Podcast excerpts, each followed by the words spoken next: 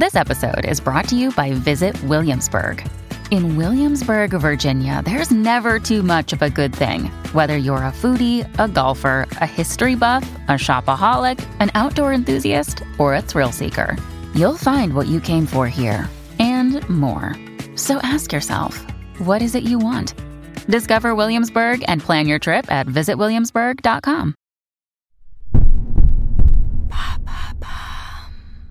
Qu'est-ce que le syndrome éolien? Merci d'avoir posé la question. Selon la justice, on peut bel et bien souffrir de la présence d'une éolienne ou du moins du fait d'habiter non loin d'un parc éolien.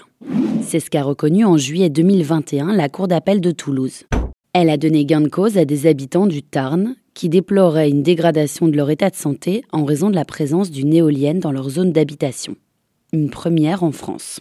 Mais comment se manifeste ce syndrome alors? Il peut se traduire par des nausées, des saignements du nez ou même des pertes de connaissance. Ces symptômes sont en réalité le résultat des infrasons provoqués par les éoliennes elles-mêmes.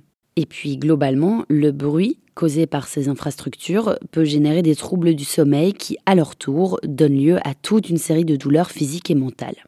Si aucune étude scientifique n'a jamais reconnu ces effets, l'OMS est pourtant sans équivoque. Il existe des preuves concrètes que les nouveaux bruits peuvent avoir un impact sur le système cardiovasculaire et le métabolisme des humains comme des animaux d'ailleurs. Et que disent les entreprises? Du côté des opérateurs, on se défend en arguant que les normes d'exposition au bruit, ce qui est acceptable ou non selon la loi, ne se basent que sur les fréquences audibles, comme le bruit d'un camion qui passe ou d'un avion en plein vol. Or, les éoliennes ne produisent justement que des infrasons. Et il y a une différence entre les sons audibles et les sons perceptibles. De plus, il n'est pas évident d'isoler le bruit des pales de la turbine de celui de l'autoroute 100 mètres plus loin. Mais alors, que dit la science? La réponse se trouve partiellement dans un article publié sur le site du journal Marianne. Il donne la parole à Paul Avant, directeur de l'Institut de l'audition, qui a réalisé en 2019 l'étude Recherche des impacts du bruit éolien sur l'humain, son perception et santé.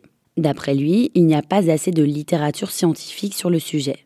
Mais il y a bel et bien des études en ce sens. L'Académie de médecine et l'Agence nationale de l'environnement ont toutes les deux travaillé sur la question et leurs travaux ont motivé la décision de la Cour toulousaine. Mais attention, elles ne sont pas pour autant catégoriques.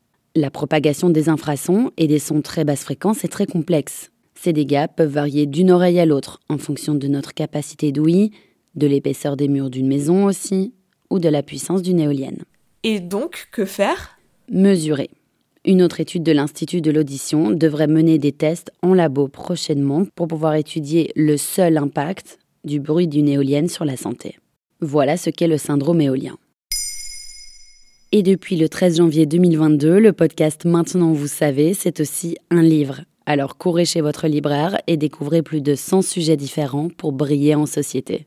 Maintenant, vous savez, un épisode écrit et réalisé par Johanna Cincinnatis. En moins de 3 minutes, nous répondons à votre question. Que voulez-vous savoir? Posez vos questions en commentaire sur les plateformes audio et sur le compte Twitter de Maintenant vous savez.